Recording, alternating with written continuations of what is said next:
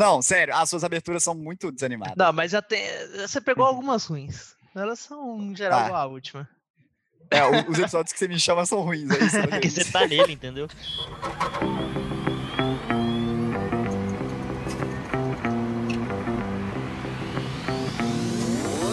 E está começando mais um Entre Chaves.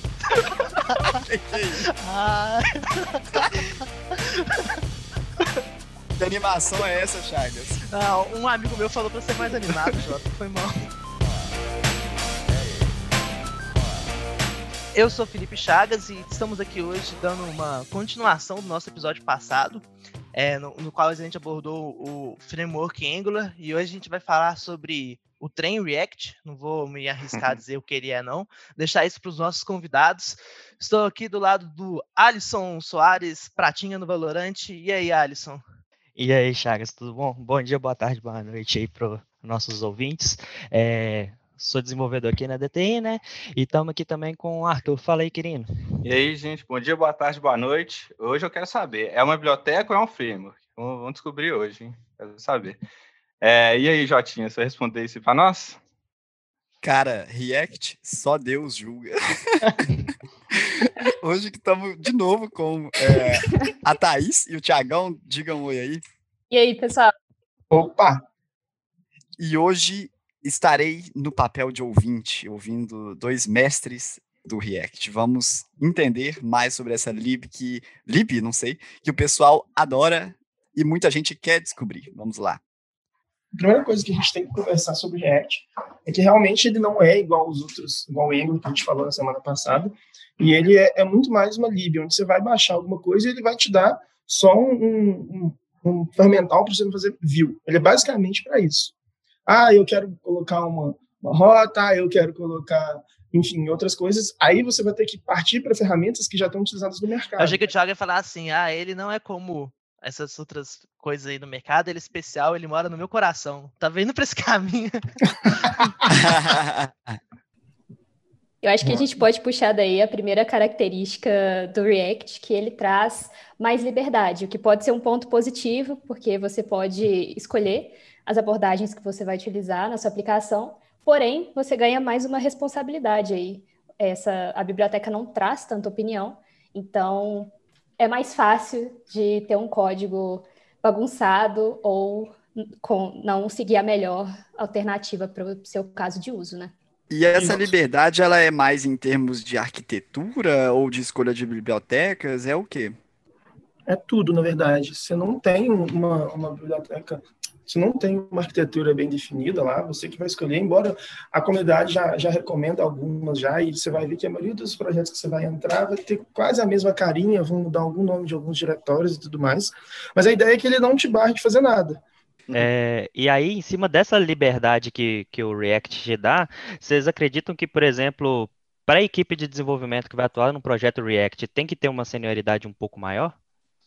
Acredito que não a equipe inteira, mas é importante que pelo menos um integrante ele tenha uma senioridade maior, até para mostrar para os outros desenvolvedores é, um caminho legal para seguir, boas práticas, porque essa liberdade aí pode facilitar um pouquinho a, esse projeto ficar ruim. Com grandes poderes Ok. vem grandes responsabilidades, né? Exato. Já dizia o tio bem. Ah, o que eu vejo muita gente fazer para diminuir um pouco essa, essa liberdade é utilizar ferramentas como o S-Lint. Hoje a gente tem aí um S-Lint que, pelo menos aqui na DTI, a gente usa muito, que é baseado no Airbnb. Ou seja, ele te dá uma certa liberdade, ele continua ainda, você pode continuar criando as, as classes do jeito que você vai achar melhor, os roots que você vai achar melhor, porém ele não vai te dar tanta liberdade de fazer uma bagunça dentro da própria classe, o que te limita em, em muita coisa. Mas assim, uma, visão, pelo menos quem tá de fora, assim, eu acho que, digamos, o React ele tem um, um estilo mais freestyle aí de desenvolvimento, mas acaba que, igual aconteceu muito com o Ruby, né? Que o Ruby Rails virou quase que sinônimo dele durante uma época. Eu vejo a galera é, engessando, entre aspas, o, o React em implementações como o Redux ou o Redux Saga em conjunto, né? Que acaba tirando essa liberdade, mas por uma boa causa, né? Isso acontece? O que, que vocês veem aí? É, eu vejo isso na, na comunidade, principalmente em desenvolvedores mais iniciantes. A gente tem certos tutoriais, certos padrões aí que as pessoas acabam aprendendo, mas não se perguntam de fato quando usar, né? Então, às vezes você implementa lá uma, uma estrutura de Redux, mas na verdade não precisaria, poderia usar um, um estado ali local no componente. Eu acho que isso, esse padrão, às vezes, sem, sem analisar direito cada, caso de uso, pode levar a uma estrutura é, desnecessária. Eu acho que seria interessante a gente falar também que é o Redux, né? Porque muitas vezes a pessoa está escutando e ainda não entende o que é o Redux. Vou deixar o Redux aí cenas para os próximos capítulos. Vamos é. contar um pouquinho antes das origens do React, né? Tem alguma empresa que mantém ele? Não tem? Como que surgiu? Então, tudo começou com um problema que o Facebook estava tendo na aplicação deles, é, a gente tem lá aqueles ícones de notificação na, na, parte superior, né? E também temos aquele chat minificado, temos a, a seção do chat maior. E aí eles estavam percebendo que as notificações ficavam desincronizadas. Às vezes você visualizava uma mensagem, mas a, a notificação continuava lá. E aí corrigiam esse problema, mas o problema voltava. E a, a comunidade já estava reclamando, e eles começaram a ver que isso era um problema mais estrutural. Então eles sentaram e falaram: não, gente, espera aí, não vai dar para fazer só essas correções mais leves, mas por cima. Vamos entender de fato o que está acontecendo aqui e vamos reestruturar nossa aplicação. E daí, dessa, dessa mesa redonda aí deles, desse, dessa análise, surgiu o React. Muito doido. Eu vejo que tem uma pessoa que é super famosa, assim, e que eu imagino que seja o rosto do React, que é o Dan Abramov, né? Fica, inclusive, a dica de, de segui-lo no Twitter, que é um cara que concentra muito conhecimento e é uma pessoa muito bacana da comunidade. Acho que o, o, o React é muito o React por causa desse cara, né? Oh, só uma dúvida, eu tô online ou não? Só pra saber.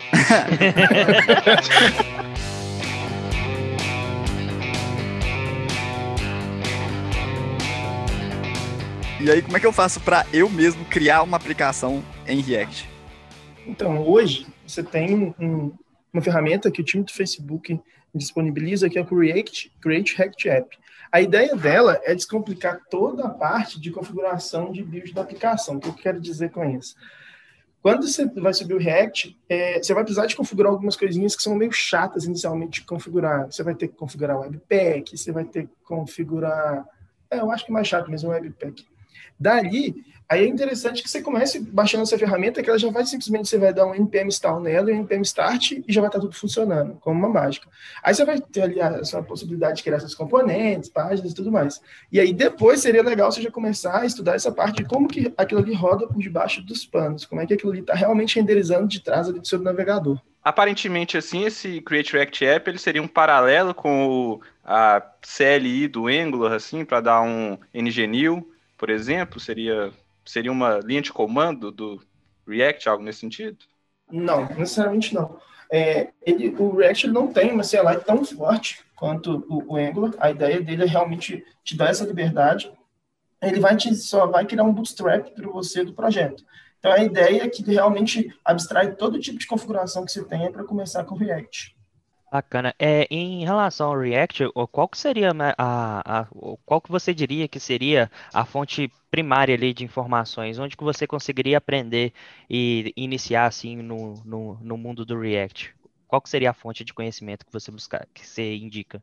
Acho que o primeiro ponto é a documentação oficial mesmo. Eles têm um tutorial, um start guide lá que você pode seguir, mas eles, eles também explicam os conceitos principais, eles têm um FAQ sobre o React eu acho que ele é a, o ponto inicial. E depois, claro, a comunidade é enorme, então, dependendo do seu estilo de aprendizado, você pode procurar artigos ou até tutoriais no YouTube, cursos.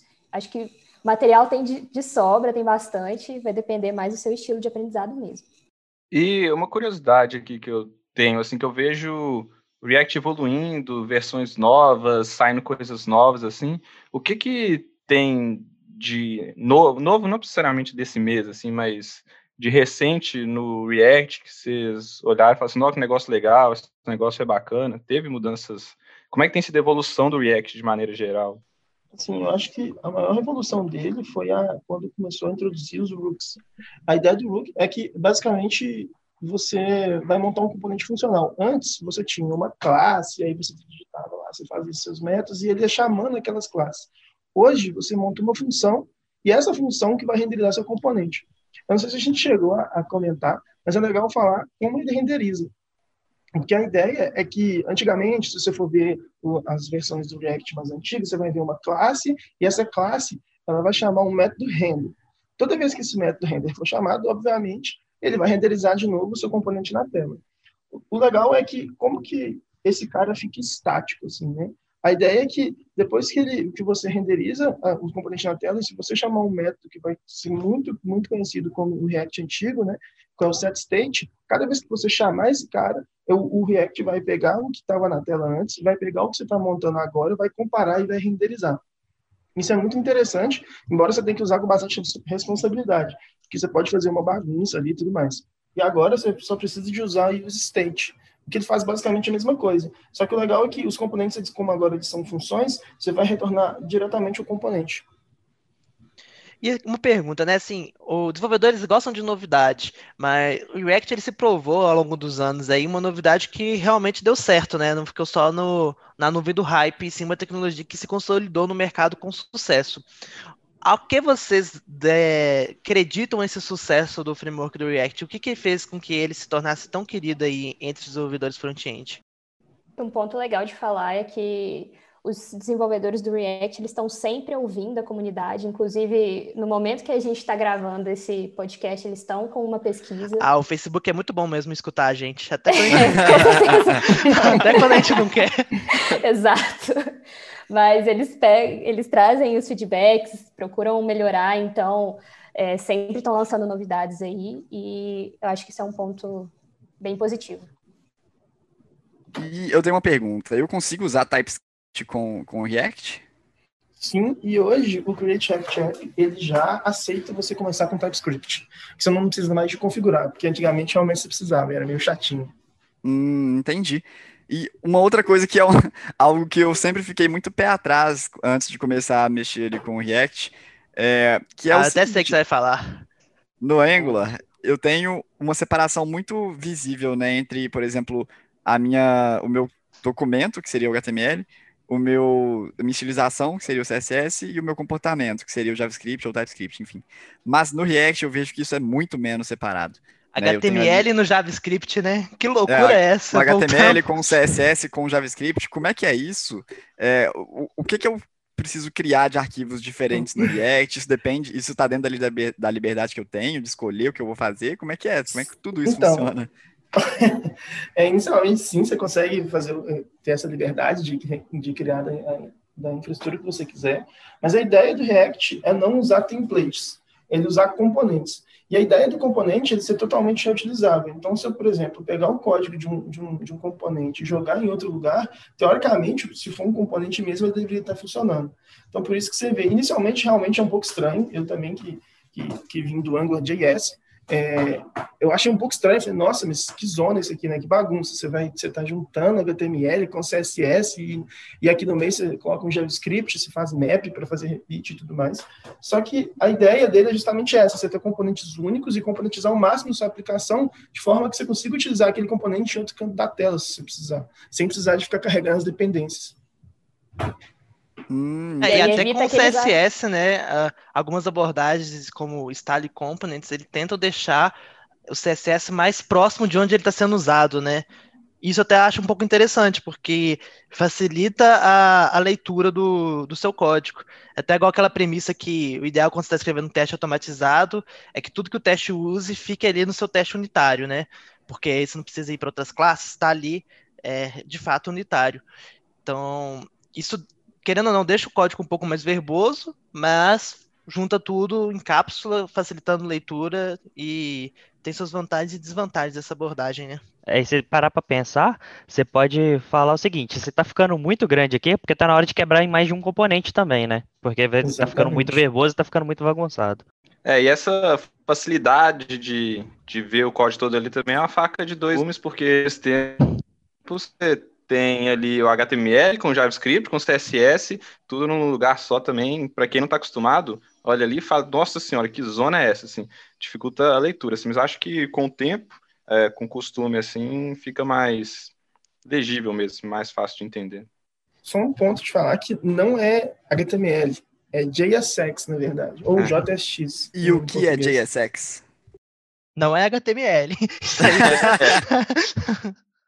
É, JSX é uma sintaxe que, que eles criaram para deixar os componentes, a forma de escrever os componentes próxima do, do HTML. Você que atua diretamente com liderança de times React, qual é a sugestão para gente que tá, que já, assim, já sabe o básico de React, mas está precisando aprofundar o conhecimento, é, entrar mais no detalhe aí da biblioteca? O que, que você sugere para o pessoal? Acho que primeiramente identificar um problema, pega um, um determinado foco e aí pesquise artigos e discussões da comunidade mais técnicas para entender ali é, o que está por trás, né, do React. Então, por exemplo, a gente tem uma discussão aí, é, a gente tinha o Redux até então de gerenciamento de estado, mas aí depois vieram outras alternativas, como a Context API, e aí uma dúvida das pessoas é quando usar, qual é a vantagem de um, a vantagem de outro. Eu acho que é é isso, um pouco de aprendizado por demanda, identificar o problema, identificar quando usar cada, cada abordagem. Muito interessante. Eu vejo que o React, de fato, ele é muito versátil e ele aproveita um pouco, sim, dessa liberdade que ele provê para nós, programadores, né? Mas, assim, eu vejo muita galera discutindo entre React e React Native. Qual que é a diferença entre os dois? É igual o Angular ali, que você tem que botar dentro de um Ionic para poder fazer rodar no mobile, ou é algo diferente? O que, que é o React Native e quem sabe programar com React sabe programar com React Native? Então, eu acho que primeiro, para começar a responder essa pergunta, seria legal a gente falar sobre o React DOM. Porque antes realmente era tudo acoplado, só que a ideia é que eles tiraram toda essa parte de DOM do React e tiraram ela para fora. E aí possibilitou que outras, outras tecnologias fossem embarcadas no meio. Então, por exemplo, você tem Thiago, o React antes Native... de tudo, vamos dar um passo atrás ainda. O que é DOM? O que é DOM, Jota?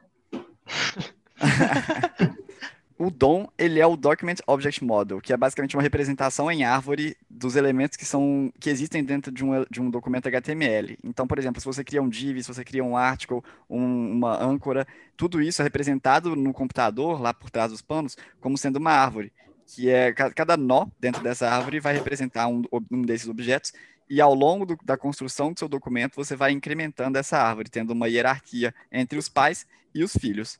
Esse é o dom Eu acho interessante, é, inclusive, falar que é uma característica não só do HTML, mas o XML também tem essa estruturação. O SAML, né, que é um padrão que a Microsoft utiliza para algumas coisas, também tem essa estruturação, que é essa de pais e filhos, uma árvore, basicamente. E o HTML ele é baseado nisso, principalmente a parte de renderização, né? Então, é, a gente aqui simplificando muito a conversa, né? Porque existem bem grandes pormenores aí dentro disso, mas toda a renderização, que é de fato desenhar o canvas aí na tela do, dos navegadores, é feita baseada no DOM.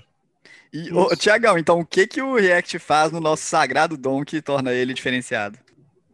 É, então, ele utiliza o Virtual DOM a ideia dele é justamente essa, que cada vez que a gente, a gente tinha conversado sobre o set state, cada vez que ele chama esse set state, em vez dele simplesmente sair trocando tudo, ele faz um diff. Ele pergunta assim: ah, o que, que mudou, o que, que eu tenho? Ah, eu vou atualizar só o que eu tenho, o que dá uma performance absurda.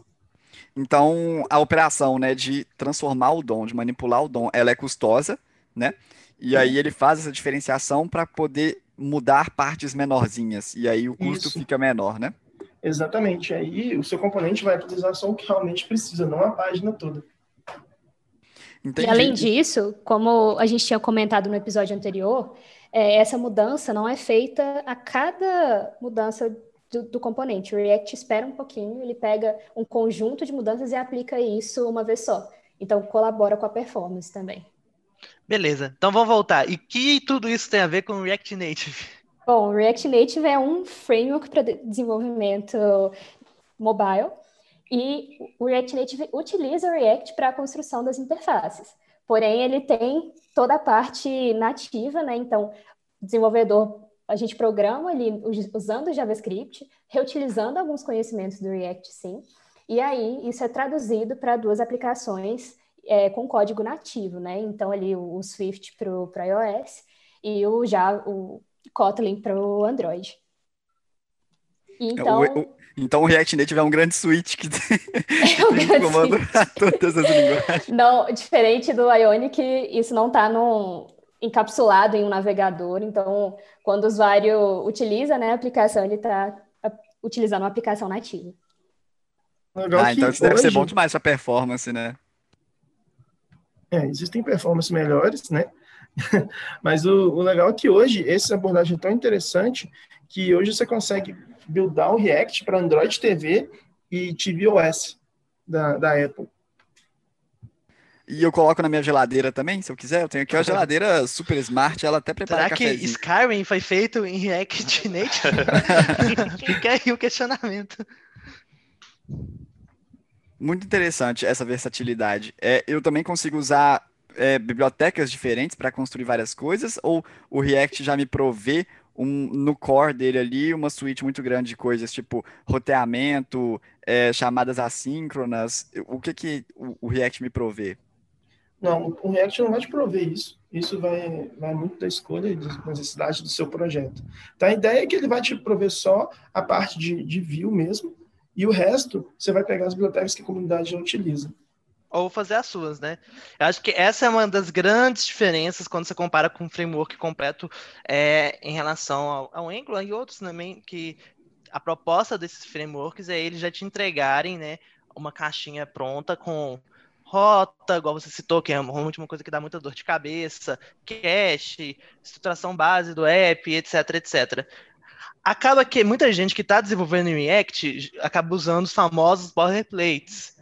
Mas você pode, inclusive, escrever os seus componentes do zero, inclusive tendo aquele cuidado né, de não tornar a sua biblioteca Node ali gigantesca, porque você baixou 200 mil componentes e nem está usando 10% disso. Então, é. eu acho que.